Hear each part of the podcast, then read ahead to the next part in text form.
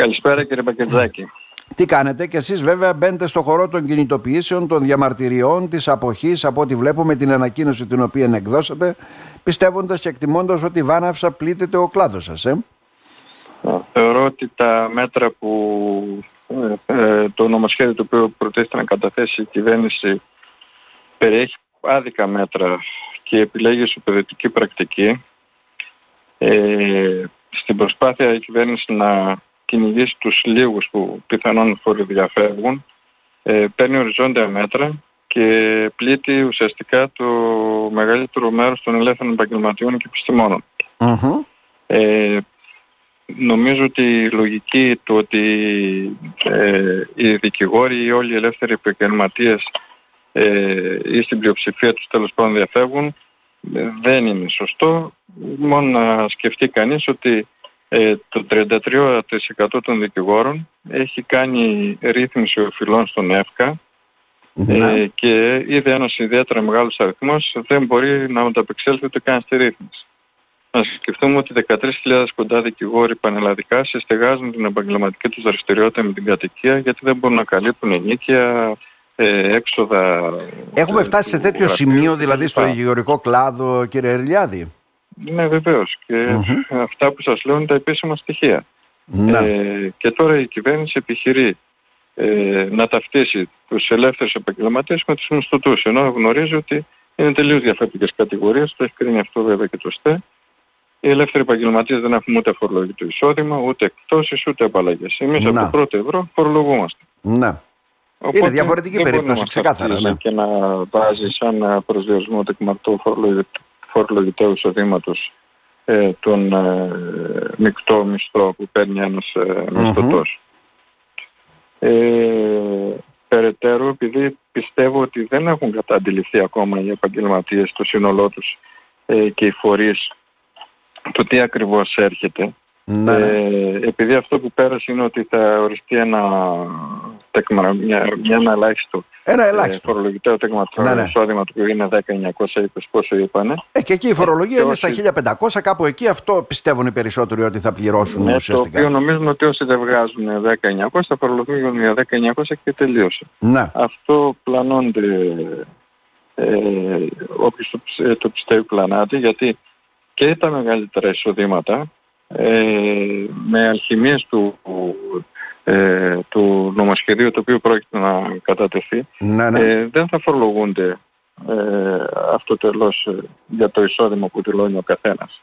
Ένα απλό παράδειγμα θα πω. Να, για να το καταλάβουμε. Ε, να φανταστείτε ότι πλέον όσοι θα βάζει, θα βάζει το μέσο όρο τον ετήσιο του κάθε ΚΑΔ, δηλαδή ας πούμε τον κωδικό που έχει η εφορία για τους δικηγόρους για τις νομικές αν ας πούμε ε, ο μέσος όρος για το 2023 είναι 15.000 και το παράδειγμα που δίνω είναι ότι ένας δικηγόρος 12 ετίας ε, δηλώσει παραπάνω από το μέσο όρο, δηλαδή δηλώσει 15.100 ναι. για παράδειγμα. Τι γίνεται σε αυτή την περίπτωση; Ε, θα φορολογηθεί, θα φορολογηθεί για, για 20.000 σχεδόν. Γιατί γίνεται αυτό, υποτίθεται αφορά αυτούς οι οποίοι δεν δηλώνουν γιατί, εισοδήματα. Ε, γιατί προσαυξάνουν ε, με κάποιες, ε, ε, αυτός σας λέω, αρχημίες κάνει εδώ η κυβέρνηση, προσαυξάνει τον, ε, τον αντίστοιχο τζίρο του, του καθενός ε, σύμφωνα με έναν τύπο και με κάποια ποσοστά τα οποία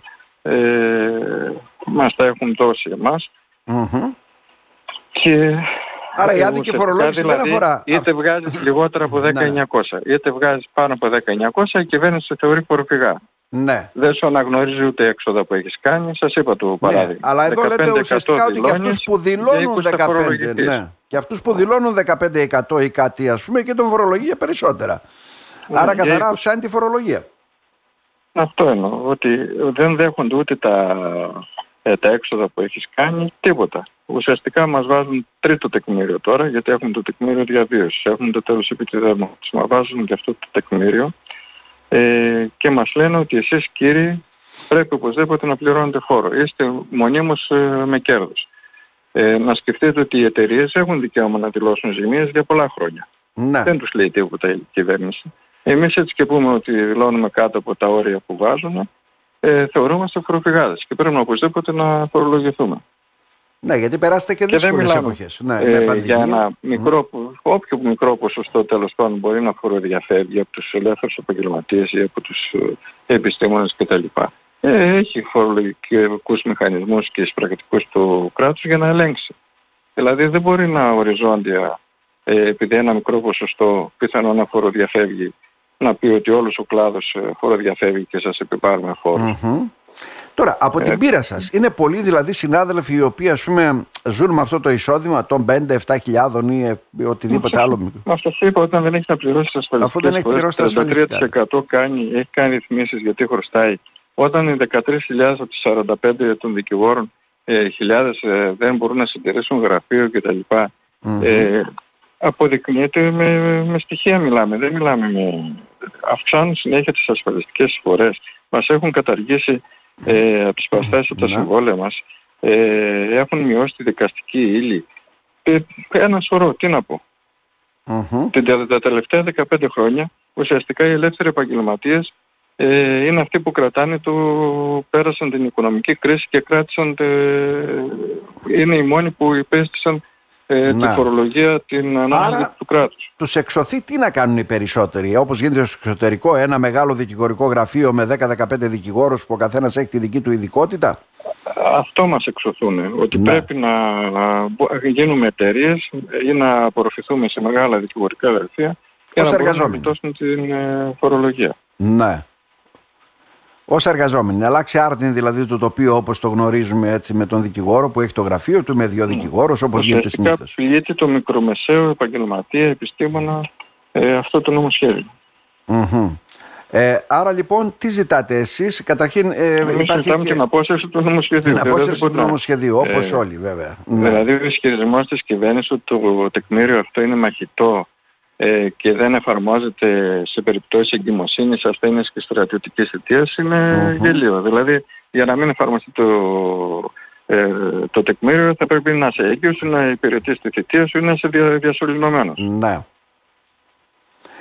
Ε, η αποχή που θα κάνετε, τι αφορά, αφορά ναι. κάποιες ε, περιπτώσεις λοιπόν, βέβαια που εμπλεκόμενο είναι το δημόσιο πρώτη, από ό,τι βλέπω. Ε, σε πρώτη φάση και στην Ολομέλεια και το υιοθετήσαμε και εμείς εδώ ναι. πέρα, ε, είπαμε ότι θα απέχουμε από όλες τις δίκες συμφερόντων του δημοσίου μέχρι την ψήφιση του νομοσχεδίου, δηλαδή όπου έχει συμφέρον το δημόσιο να γίνει η δίκη απέχουμε. Ναι. Είτε είναι ενάγουν το δημόσιο, ετών, προσφεύγουν, έχει ασκήσει έφεση. Όπου όμως έχει ε, συμφέρον να συνεχιστεί η δίκη ο πολίτης, εκεί δεν απέχουμε. Ε, αυτό είναι ε, αποχή μέχρι την, την ε, ψήφιση του νομοσχεδίου. Τώρα, γενική αποχή από τα πάντα έχουμε 16-17 ε, Νοεμβρίου και 21-22. Ναι. Επίσης απέχουμε από την έκδοση διαταγών πληρωμής ε, από δάνεια ε, όπου ετούσες είναι οι τράπεζες ή τα funds αυτά οι εταιρείες διαχείρισης ναι, ναι. καθώς και από εντολές ε, προς εκτέλεση ε, ενώπιση και του νομοσχεδίου που πρόκειται να καταθετηθεί για τα funds και μέχρι την ψήφιση αυτού του νομοσχεδίου ε, mm-hmm. λαμβανομένης υπόψης και τις πάγιες θέσεις που έχουμε σαν ολομέλεια του Πρόεδρου του Δικηγορικού Συλλόγου για την προστασία των οικονομικά αδύναμων και ευάλωτων πολιτών. Ναι, υποτίθεται αυτό γίνεται αυτό με τον νόμο για τα κόκκινα δάνεια και ούτω καθεξής. Έτσι, δηλαδή δεν ξέρω. μπλοκάρουμε αυτή τη στιγμή τα funds και τις τράπεζες στο να προχωρήσουν σε έκδοση διαταγών πληρωμής και να προχωρήσουν σε κατασχέσεις και, τα... και περαιτέρω. Mm-hmm.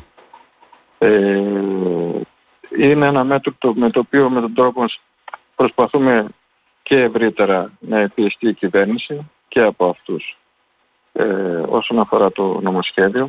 Επίσης απέχουμε από όλες τις επιτροπές ε, όπου υπάρχουν μέλη δικηγόρια για τους βασικούς χάρτες, για τις ενστάσεις ναι, ναι. των διαφορών, για συποθά κτλ θα γίνει μια... Άρα γενικώς δηλαδή μπλοκάρετε έτσι υποθέσεις του δημοσίου ουσιαστικά με αυτή την ναι, αποχή. Ναι, για να δώσετε ναι. και ένα μήνυμα. Αλλά δεν την πληρώνει ο Κοσμάκης που όταν έχει μια δίκη ας πούμε ναι, αυτή προχωράει. όσο μπορούμε. Εμείς ανέκαθεν κύριε ναι. Βακετσάκη το γνωρίζετε πολύ καλά ότι είμαστε δίπλα στην κοινωνία. Ε, το αποδείξαμε αυτό και στις ε, ε πυρκαγιές και στις πλημμύρες και στις ε, περιοχές πάντα mm-hmm. ό,τι χρειαστεί είμαστε δίπλα στην ε, κοινωνία και στον πολίτη ε, και θέλουμε αυτή τη φορά για μία φορά η κοινωνία να σταθεί και δίπλα μας. Σε αυτόν τον ναι. δίκαιο αγώνα μας γιατί σας έχω, νομίζω ότι αποδεικνύουμε περίτρανα ότι αυτό το μέτρο ε, για το φορολογικό το εισόδημα είναι ανάλυτο. Δεν, ε, είναι άδικο. Δεν μπορεί να εφαρμοστεί. Και ε, δεν μπλοκάρεται ο Κοσμάκης, ο απλός πολίτης δηλαδή με αυτή τη διαδικασία. Εσείς ουσιαστικά αυτό που κάνετε Εντάξει, είναι... αν, ε, στις ημερομηνίες που θα κάνουμε καθολική αποχή, εννοείται ότι και ο κόσμος ε, θα ταλαιπωρηθεί, αλλά κάποιος πρέπει να ταλαιπωρηθεί για να πιεστεί η κυβέρνηση. Μάλιστα.